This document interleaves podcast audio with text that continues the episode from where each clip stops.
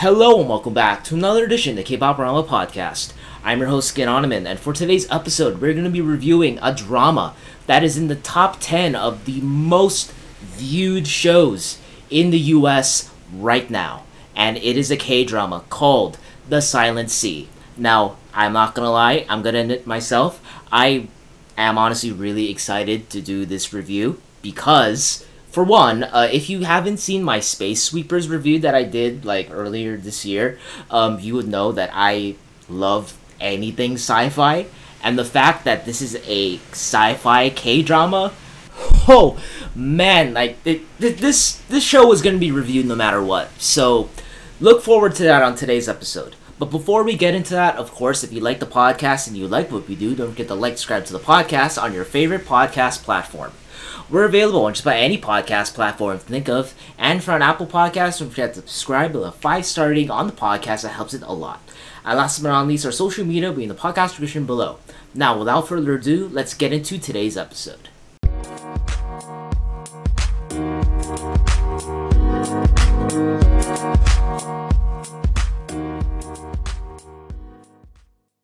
Okay, so to kick off the non-spoiler part of this review, um, let's start with a synopsis of The Silent Sea. Now, it reads as follows. Set in the future when the planet suffers from a lack of water and food caused by desertification, Han Yun-jae, who is played by Gong Yu, is a soldier for the Korean Space Agency. He is selected for a team, including Song Jian, who is played by Bae Doona, to travel to the moon, and their mission is to retrieve a mysterious sample from an abandoned research station. Now, just based on the synopsis that I've told you, what, and it, it doesn't really say any spoilers of any sort, but you can tell that this is going to be though like a very vintage classic sci-fi thriller horror drama and honestly I am here for it. Um, I mean, aside from the fact that I'm really happy that a K drama is currently number five in Netflix's top ten in the United States right now, um, I'm just in general just just to say something gen- in general about the show and just general K dramas in general. Um, I'm just really happy that a show like this in the Silent Sea is doing so well because you know like just in just talking about Korean films and dramas in general, um, this year has really been like the, I guess, the first year of Korea really entering the sci-fi genre in terms of films and TV shows. With you know, if you remember from earlier this year, uh, Korea, I mean, Korea released um, Space Sweepers, which was this very bombastic. S- space odyssey, space opera kind of movie, which was a lot of fun.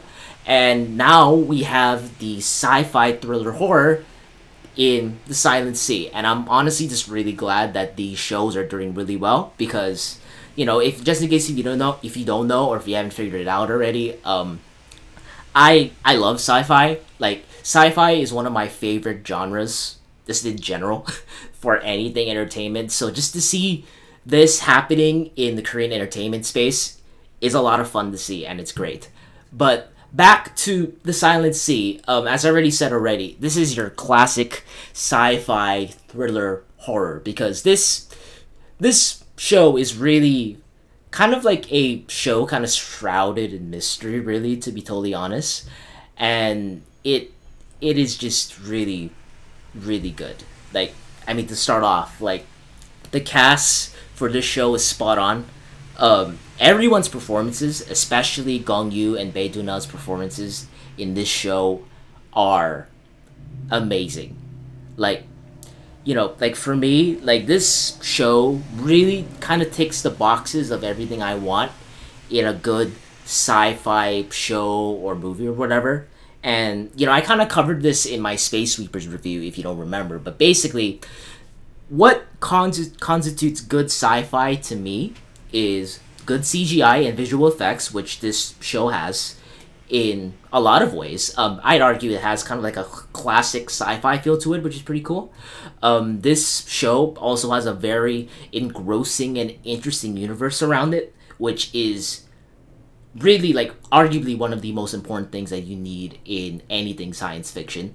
Um, and number three, um, the show does some of the world building, which I've already mentioned, but it you know focuses on a very linear story, which is engrossing, and it honestly keeps you on your toes for the entire show.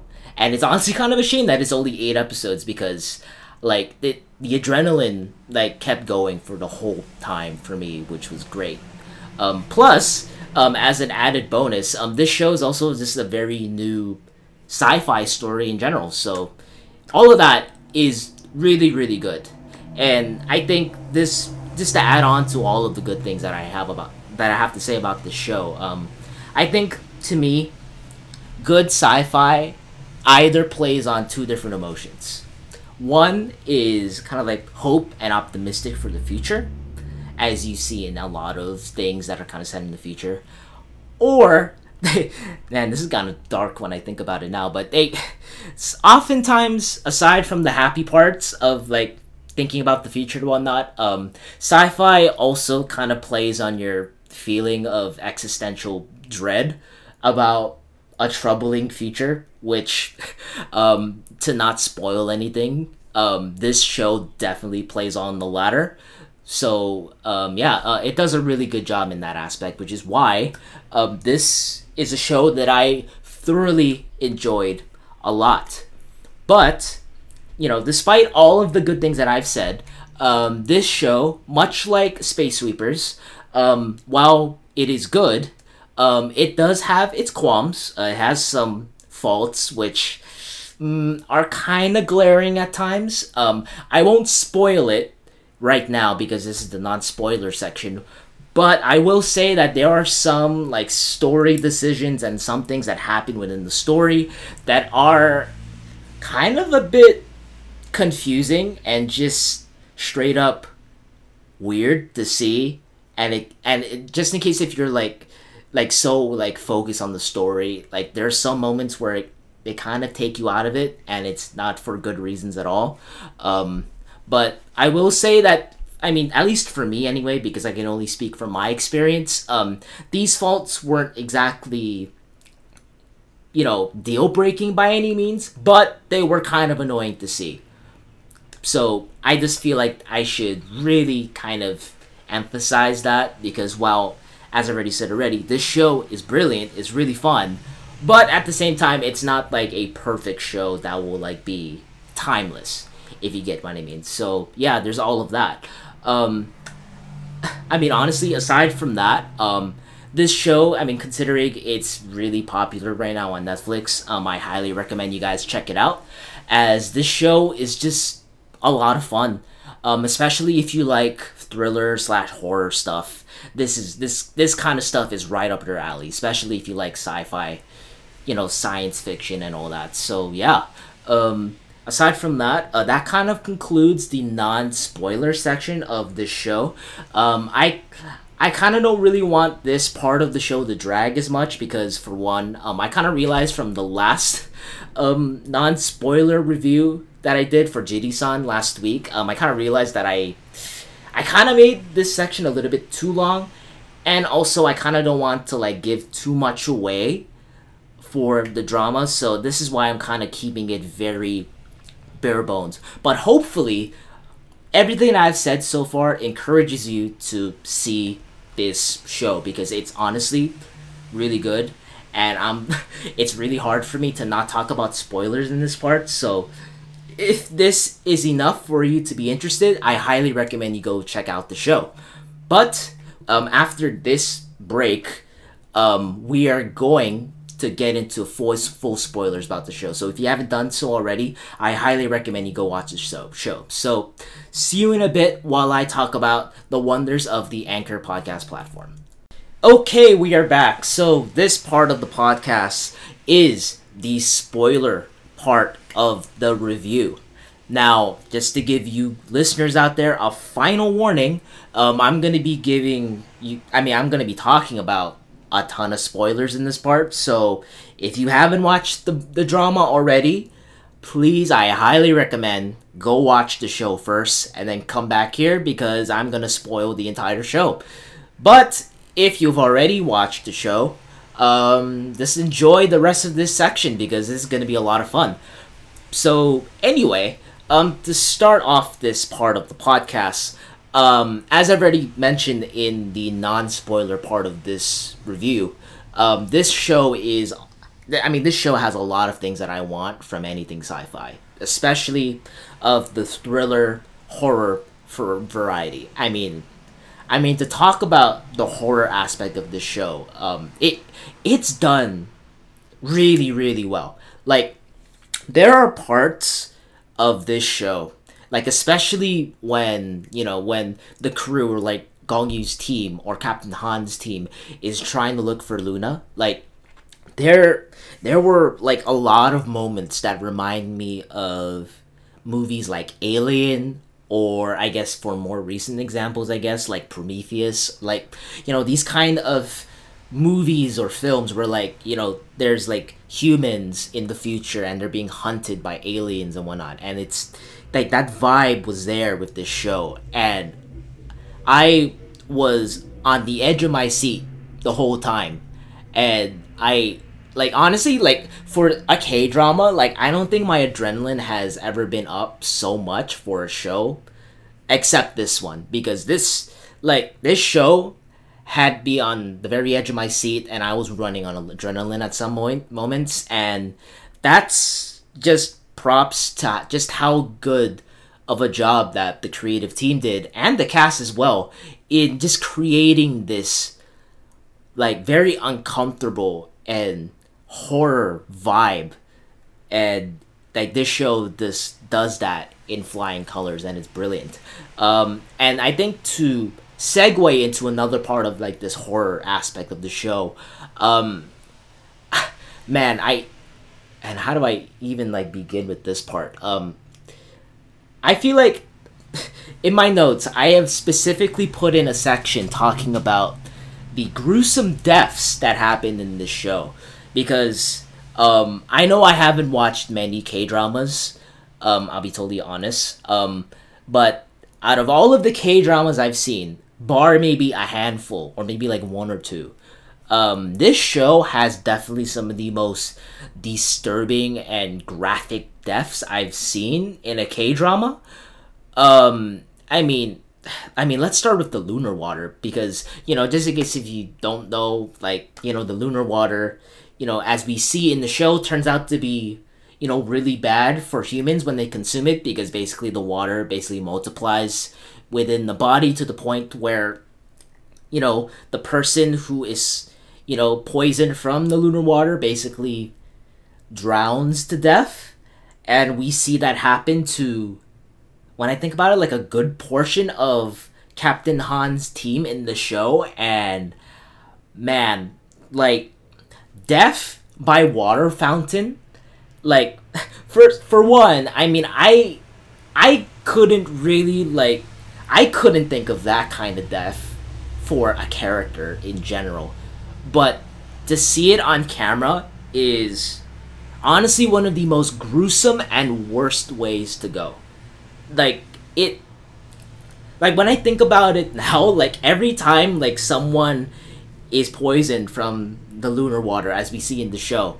Like it it almost feels cartoonish in the way that everyone is just literally turning into a water fountain in front of your very eyes. Like it it has that feeling of this this is like very cartoonish on and like borderline like full on wacky whack stuff that you're seeing on screen but at the same time it is genuinely horrifying to watch. Like this like I, I think the drama does a really good job in just being very like very unapologetic in how how much suffering these people are going through as they are basically being turned into water fountains. Like it it is just gruesome. And for a show like this this is like man this is just wow. It's just wow. Like honestly like really just as a kind of like a behind the scenes thing as well. Like I kind of kind of want to see how they managed to pull this off when they were filming everything because it it it feels very it just it, it, it was just very surreal you know to watch. And like just seeing just, how how i'm struggling to describe it is just like yeah it, it it was just gruesome and it was just really well done on camera you know? I mean i just i just feel like i need to specifically comment on how gruesome some of the deaths that these characters experience are like because my god were they gruesome. Jesus christ. And i should say as well like the other deaths that happened in the show even outside of you know getting getting poisoned by lunar water and getting turned into a water fountain are equally as gruesome as well. So you know this this i just I guess really what I'm trying to say in general is like this show is just very brutal and very very graphic as well, which I think for a sci-fi thriller like this is great to see because I feel like if they didn't do something like this, I feel like the impact, like the emotional impact wouldn't be as much. So again, props to the writers and the team and everyone that worked on it to do things like this because man, I I I never thought people could die in this manner, but I'm in a really kind of messed up way. I guess for the sake of entertainment, I should say, um, it was very intriguing to watch. But anyway, um, moving on. Um, okay, yeah, let's talk about the cast, right? So, um, as I already mentioned in the non-spoiler part of the show, um, I thought Gong Yu and Bae Doona's um, performance was brilliant for this show. Um, I mean, especially um, who played Doctor Jian Song. Um, like, I I guess for me, since I watched um, Bae Doona's character in Stranger for like two seasons, as I've you know as I've reviewed on the show in the past, um, her character very much reminded me of her Stranger character, but in space and she's also a scientist and not a lawyer which is i think is really cool. Like i think she does a really like phenomenal job in her roles in general and to see her like this is really really intriguing and i think she was a very very captivating main lead so you know props to her for that um and i think to kind of speak on Bae um acting as well um i think the moment when her character Dr. Song kind of discovers like everything about her older sister, like like everything that happens in Balhae uh, research station was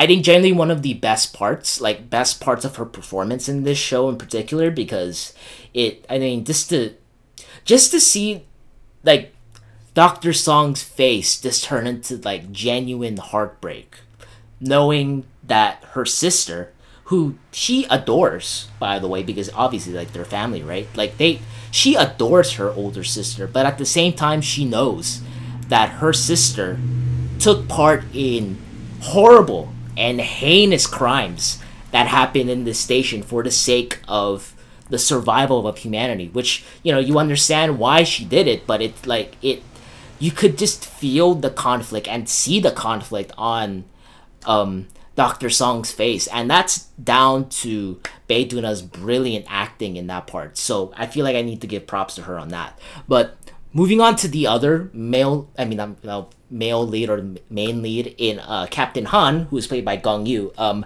I feel like much like Bae Doona's character, um, he was also really brilliant as well.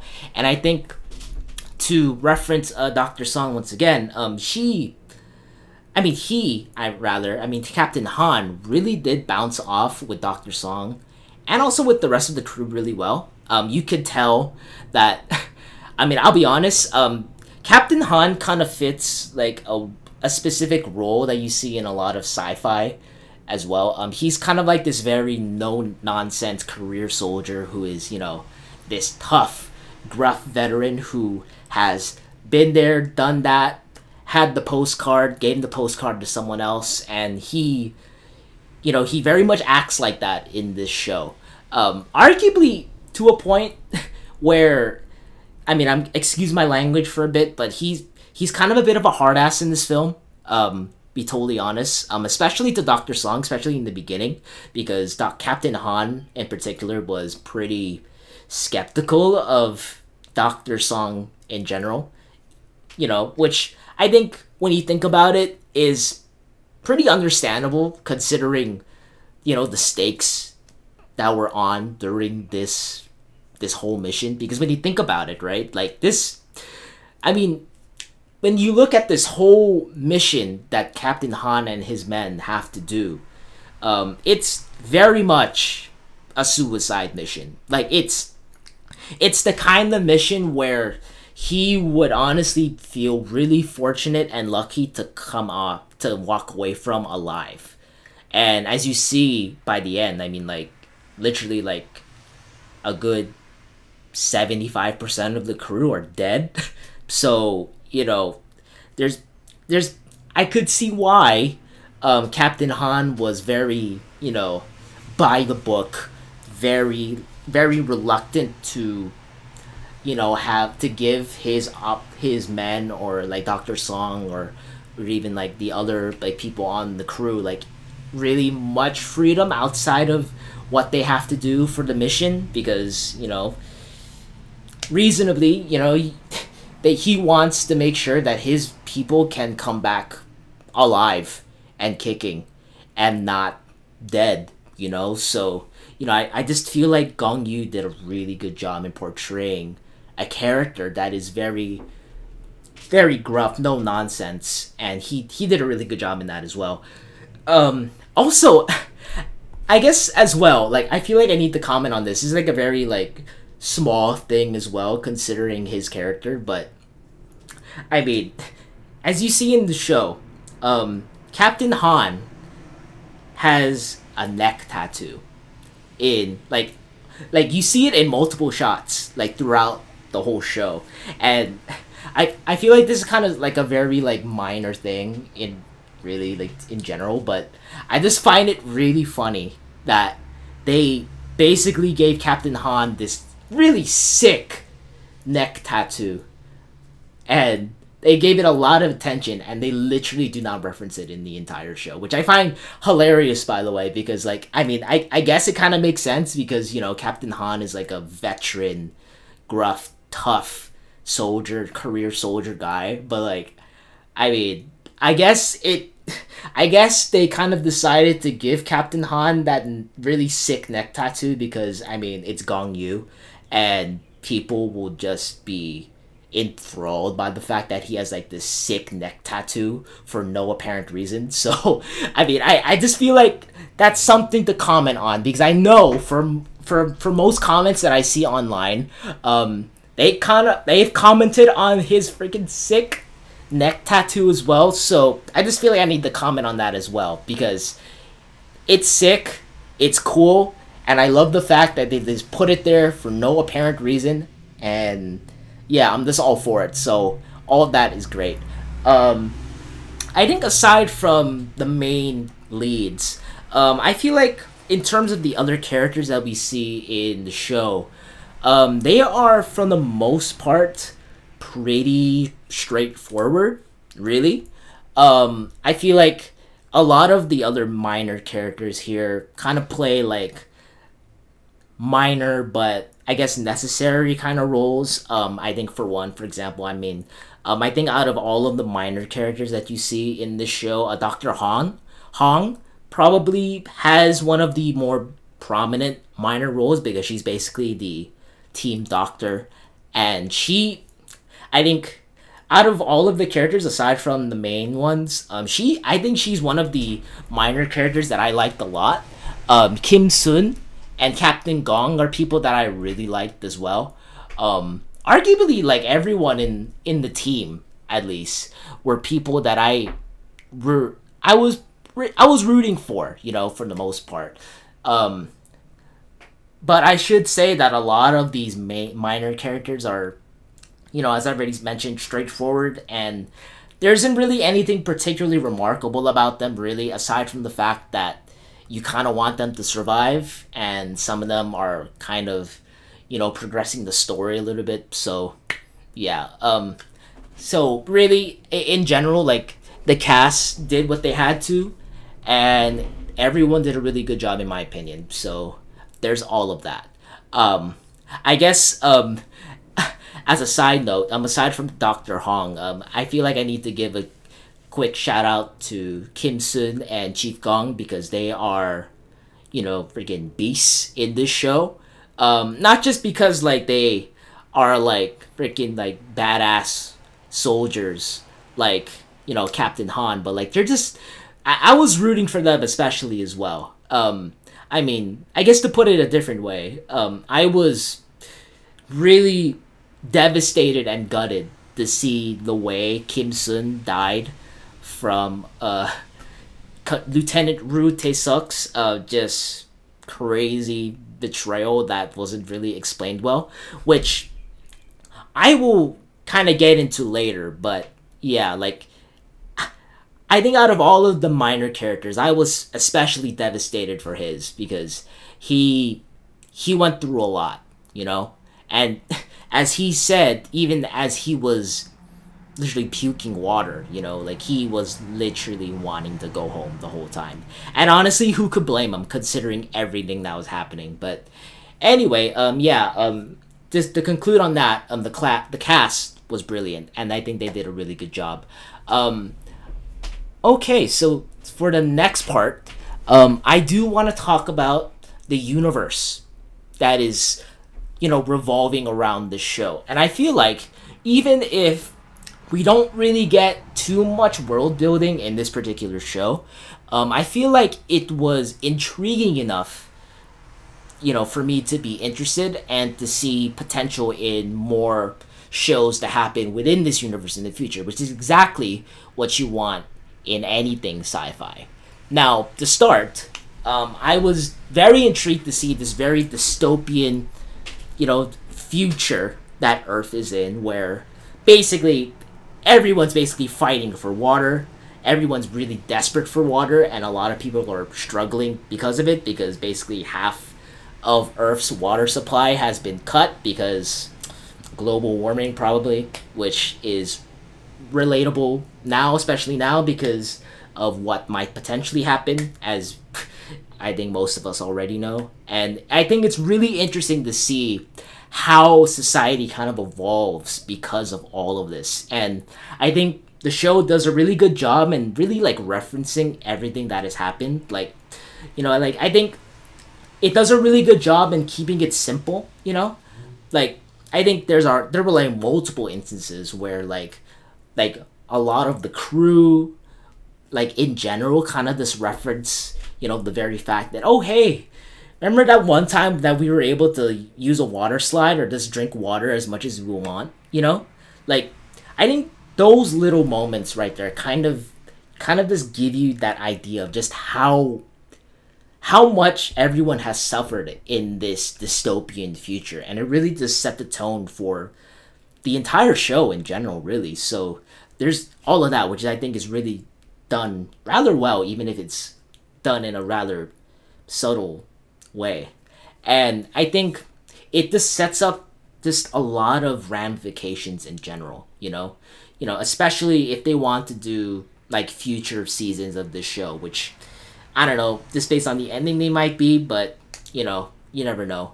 Um I think I guess to wrap up on this part, um, just on talking about the universe, um, I think just in general, um, you know, I, I mentioned this in the non spoiler part, but this job this show does a really good job in playing on everyone's feeling of existential dread about the future because, you know, as I already mentioned already, there's a lot to be concerned about the future.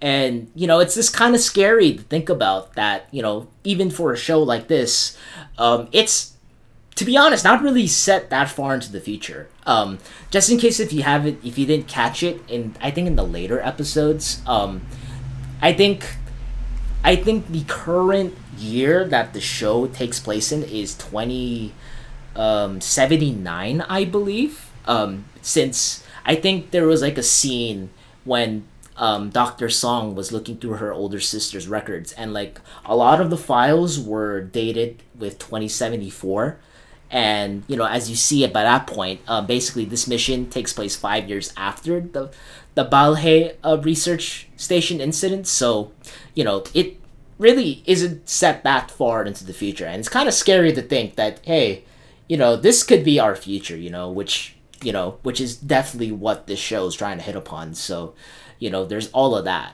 Um, oh man, I almost forgot about this too. Um, I think before we head into like the main issues I have with the show, um, I feel like I feel like I can't go on without talking about all of the Luna experience experiments that were happening in the Balhae station, which I think as you see, like especially when they reveal it fully in like the latter half of the show, it is crawling with gray area uncertainty. And I think if anything, like aside from the fact that it's horrific and horrible that you know Dr. Song's like older sister was taking part in all of these horrific experiments. Um, I think this the, the very fact that you know these guys were doing this willingly kind of just shows you just how how bad of a situation humanity is in at this point and it this screams of a situation where it is desperate times call for desperate measures mode you know and i think I think when you put it like that, you can understand why they did it, and it just gives you this very uncomfortable, like gray moral dilemma, especially as a viewer, because you know this, they are, for one, well, this this whole this whole experimentation of lunar water could potentially save the human race. It at the same time is leading to the suffering of other humans who were cloned especially for this kind of experiment. And you know as dr hong was like you know discovers i think in like the second to last episode you know they they literally kind of treated a lot of these luna experiments as test subjects and nothing more.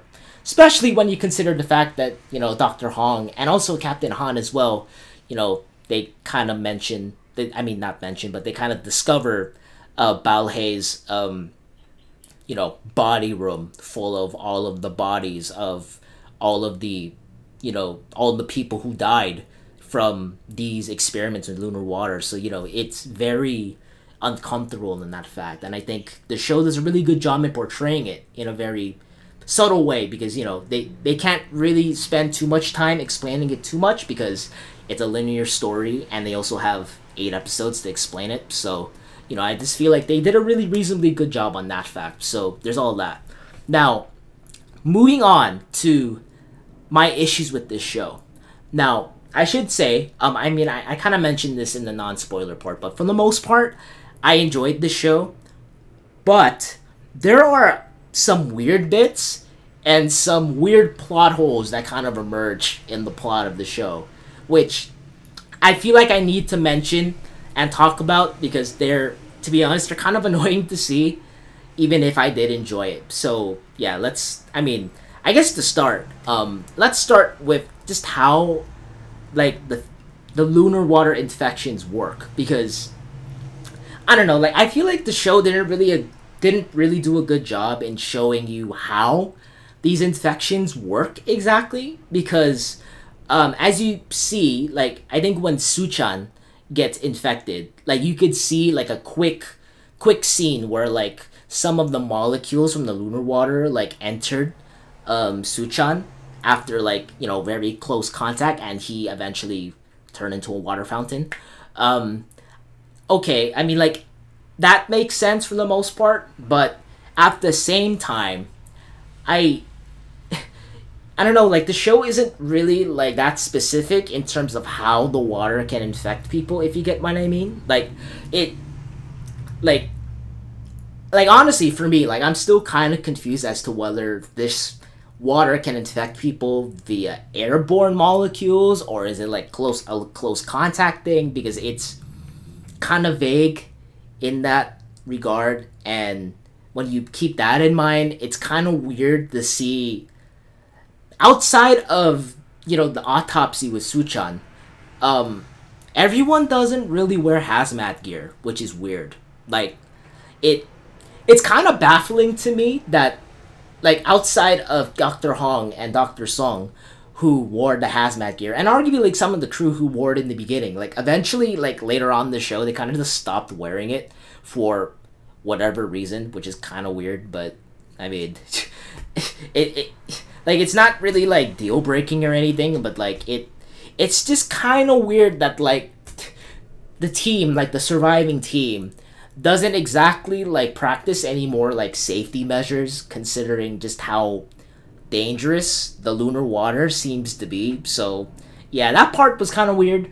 Um, another weird bit is kind of like this connection that is going on between director Choi and Luna. Um, just in case if you if you uh, need some refreshing, um, Doctor Choi is the leader of or the leading director of the Korean Space Agency, and she kind of authorized this mission. But there was, I think, ah oh man, I forgot which episode it was in, but there was a quick scene. I think it was after um, director Choi was speaking with Captain Han, like through um, voice call and whatnot, and there was a quick scene where director Choi was looking at a picture of a little girl, and as you see in you know, in Balhae Station, the surviving Luna, you know, Luna clone, if you will, was that same girl, which is weird because outside of that lone scene, we don't really get any explanation as to like that connection between director Choi and this girl specifically.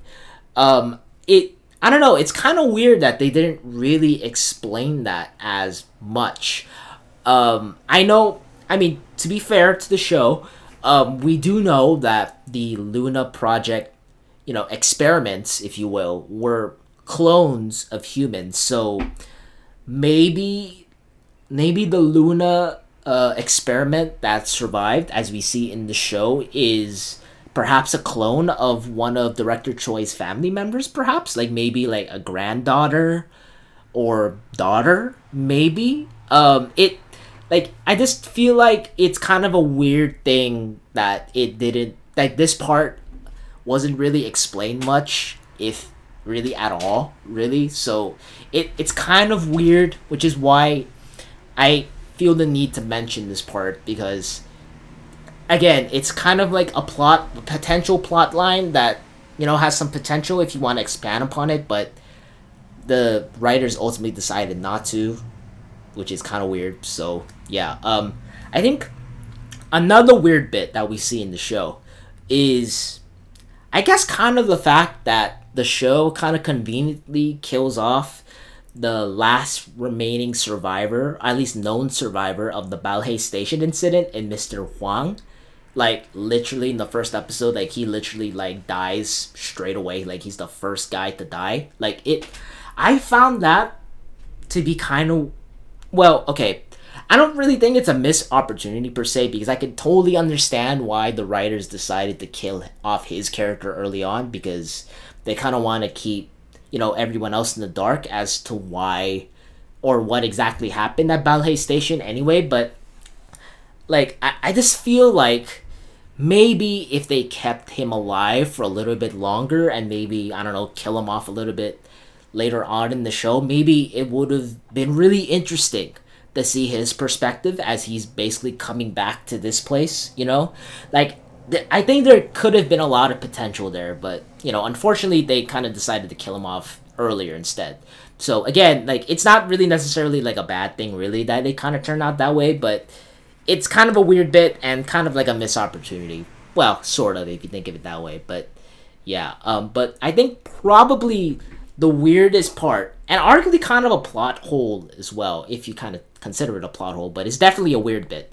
Um, it's kind of the presence of the villains of the show, which I'm gonna put in air quotes. Too bad I'm not recording this with video, but villains of the show in RX, which I mean, outside of Lieutenant Taesuk, um, they don't really have much of a presence in the show, which is weird because you know, for the perceived villains of the show, it's kind of weird that they're only referenced via dialogue from you know Captain Han's team. Like some people within the team kind of talk about RX as being like this very shady organization that is interested in, you know, finding new ways to get resources so they can make money. Like okay, like that that sounds interesting, but at the same time, like that's really just how much like references that we get to this perceived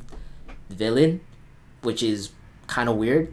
Like like I get it that Lieutenant Taesuk and Gisu as well because they're both working together on this, right? Like I get that they're technically kind of like RX's presence in the show, but it I don't know, like it arguably even Taesuk's motives to even working with RX is kind of vague as heck as well, which is weird. And like for me, like after watching all of this, sh- like the entirety of the show, like it it didn't really feel like Taesuk was really like genuine in his like evil nature in in working with RX really. Like by the end like when he was literally about to die by either water fountain or being shot like he it, he kind of referenced the fact that he didn't really want to do what he did but he did it anyway which is weird so it's kind of like eh, I don't know. Like I feel like I feel like RX is kind of blackmailing T-. So I feel like I can't really get a general idea as to why RX would do such a thing outside of the fact that we know from you know the third person or from like other like he said or she said that you know RX is supposed to be like this evil organization.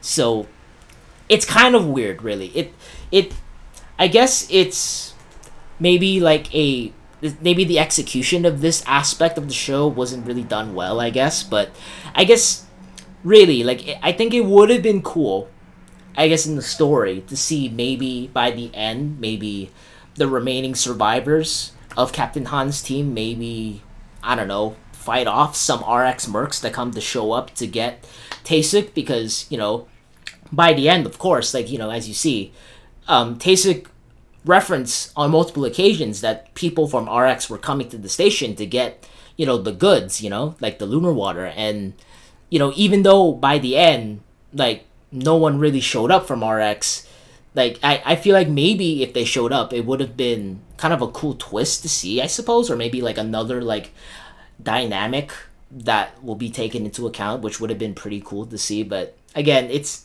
it's really weird. It's kind of a weird bit that I think, unfortunately, don't due to, due to some circumstances that who knows might have gone on during the writing process, um, RX kind of got shelved into being like a villain that is talked about but not actually shown outside of a couple operatives that even then they kind of seemed a bit reluctant or not even like really that on board with what RX is doing to begin with. So, you know, all of that is kind of weird. But I think one of the biggest things that I have issues with with this entire show, and I think it's kind of a shame that I have to talk about it, really, but it's the ending because the ending, much like how the whole thing with RX is kind of like executed in such a weird way, this kind of left me really unsatisfied for a lot of reasons you know like and it's just a case of just not, things just not really explained well or like this things happening where like there's like a very vague explanation as to what happened you know and that's kind of what happens at the end which is really annoying to be totally honest because this is a really good show. Like this is genuinely a really good show and i still stand by that. But the ending is just weird i mean first off the ending is really open-ended. Um like you don't really know what happens to a lot of the crew outside of the fact that um, officer gong died because of arguably in my opinion very bs circumstances because he bled out because he got shot.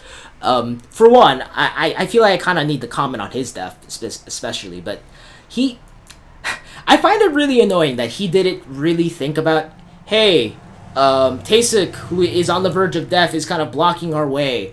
Um, I'm gonna shoot this guy so we can get out of the way.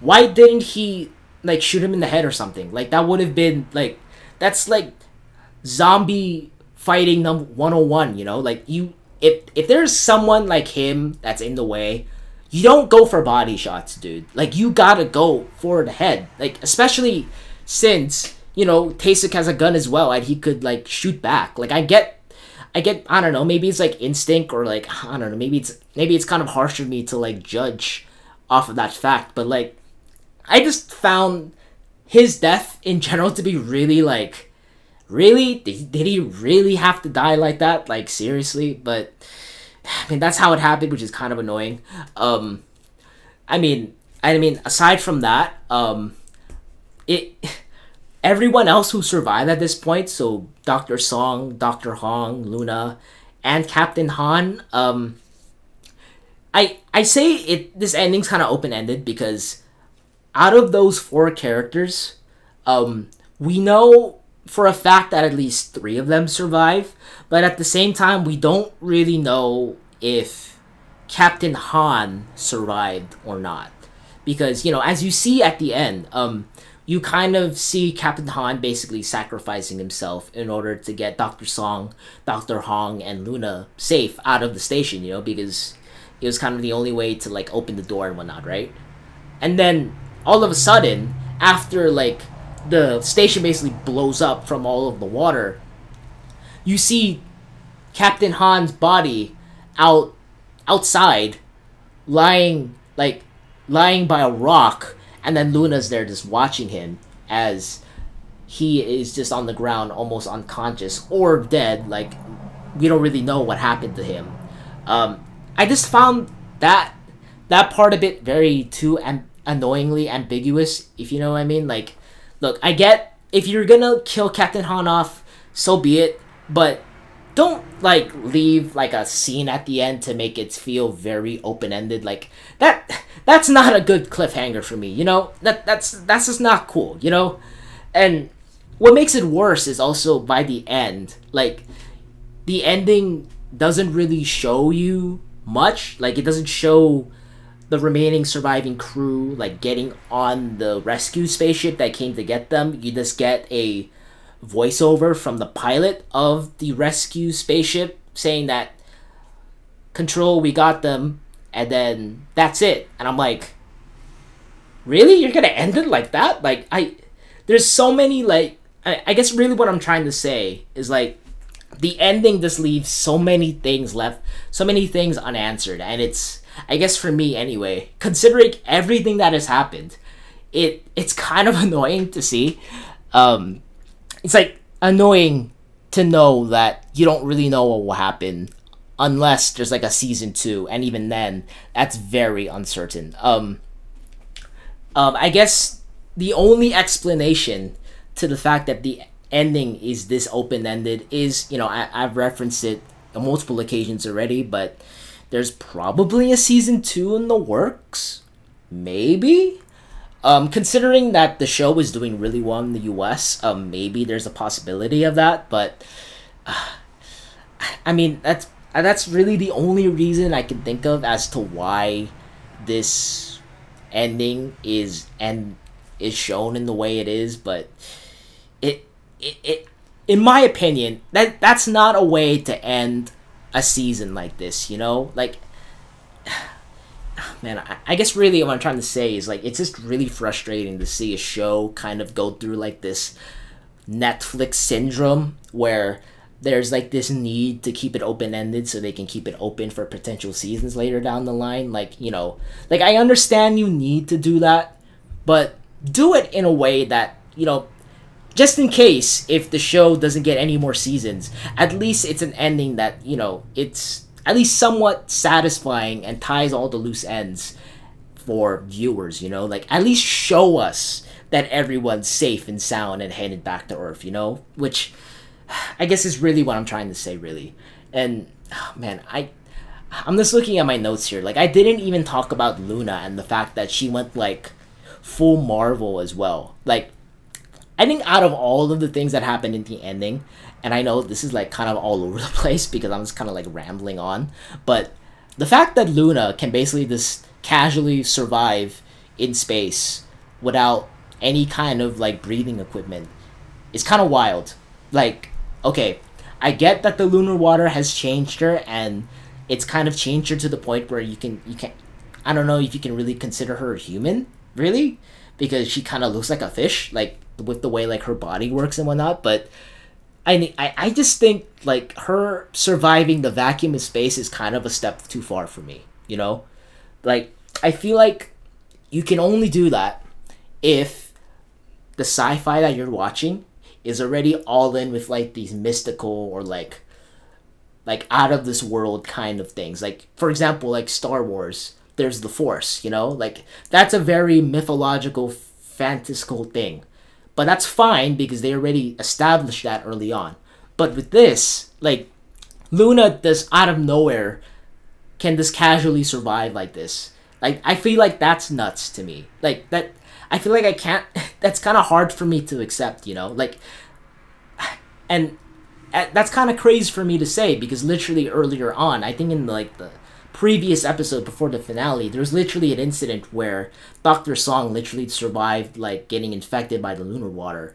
And like I guess the show's explanation for that is that Luna bit Dr. Song in an earlier episode, which I mean I mean I get that that seems a bit outrageous too, but I mean honestly for that even like they, they could have just had like Dr. Song just have like some mutation in her genetics or whatever, just do that instead. But they decided to do that, but it's kind of like, uh, I mean, that's kind of borderline for me, but it's alright. But this, this whole thing, Luna turning to like uber superhero is kind of a bit, ah, uh, for me. But, but I think aside from all of this, um, you would think after like literally me like rambling about the ending and how like weird and awkward it is for like 10 minutes makes you think that it kind of ruined the experience for me. But i think to be honest it didn't really. Um i just think like the fact that the horror aspect of this show is just so good kind of makes me be i guess it, it kind of makes the ending a bit more tolerable for me if that makes sense. Like it's still a really decent show and I'm really glad that you know even if this show is not perfect, and as you can probably tell by now, this show is not perfect by any means, but it is definitely a show that you should definitely check out, and you can definitely like binge this in a night and say after the whole experience, yeah, this show was worth it. It was a lot of fun. Like it, it's a show that is sci-fi. It's great. It's a lot of fun. And even if the show like probably won't be like a timeless classic by any means, but it still something that made you have a good time. And that's honestly the most important thing for any form of entertainment in general. So yeah, um, I think aside from that, um, that's about it for the spoiler part of this show. Um, yeah, um, as you can probably tell, since this show is going on for almost an hour, um, I thoroughly enjoyed this show and all of its qualms, even if there were a lot of faults in the process. As you know, for me, you know, I'm a sci-fi geek. I love sci-fi, and this is just another another addition to the growing sci-fi genre that is going on in Korea at the moment. And I just hope that this trend continues because I think there is genuinely a lot of potential here for future shows or sh- movies that are set in sci-fi and i hope the success of this show will you know lead the momentum on you know? Um, and i think considering this as a general note um, that this show is you know kind of ticks off like the sci-fi horror part of the sci-fi genre. Um, space sweepers has that linear like action fun like guardians of the galaxy s kind of sci-fi. Um, i think the one that we need, I think, and I think it's possible, is, you know, maybe like a grandiose space opera, but you put it in with the K drama formula, like the romance one somehow. And I think, I think, if done right, will be amazing. I just think so. now, maybe that last part didn't really make any sense, but I'll rephrase for the sake of it. But I just think that if you combine the romance K drama formula with the sci fi theme and you get everything right, you get the casting right and everything, I think it could be a drama that is out of this world. You know? Um, Now, granted, you could say that for just about anything, but I just think with the way that, you know, the Korean industry is, you know, getting into sci fi, I, I think this is just for my personal indulgence, really, but I would just love to see just this over the top K romance K drama set in a sci-fi setting because I just want I just want to see it happen. I just want to see how it turns out because I think it'd be really really good. But yeah, um anyway, aside from all of my rambling, um wherever you are in this gigantic gigantic world of ours, man, I messed that up. Thank you so much for listening to this week's episode of the K-pop Rama podcast. I really hope you guys enjoyed this week's episode and be sure to tune in to another episode next week. But until then, this is Gian from the K-pop Rama podcast signing off. Take care and have a brilliant weekend, everybody. Peace. Bye bye. And Happy New Year, everybody, since this is coming out on New Year's Eve. So, hope you guys have a Happy New Year. Aloha.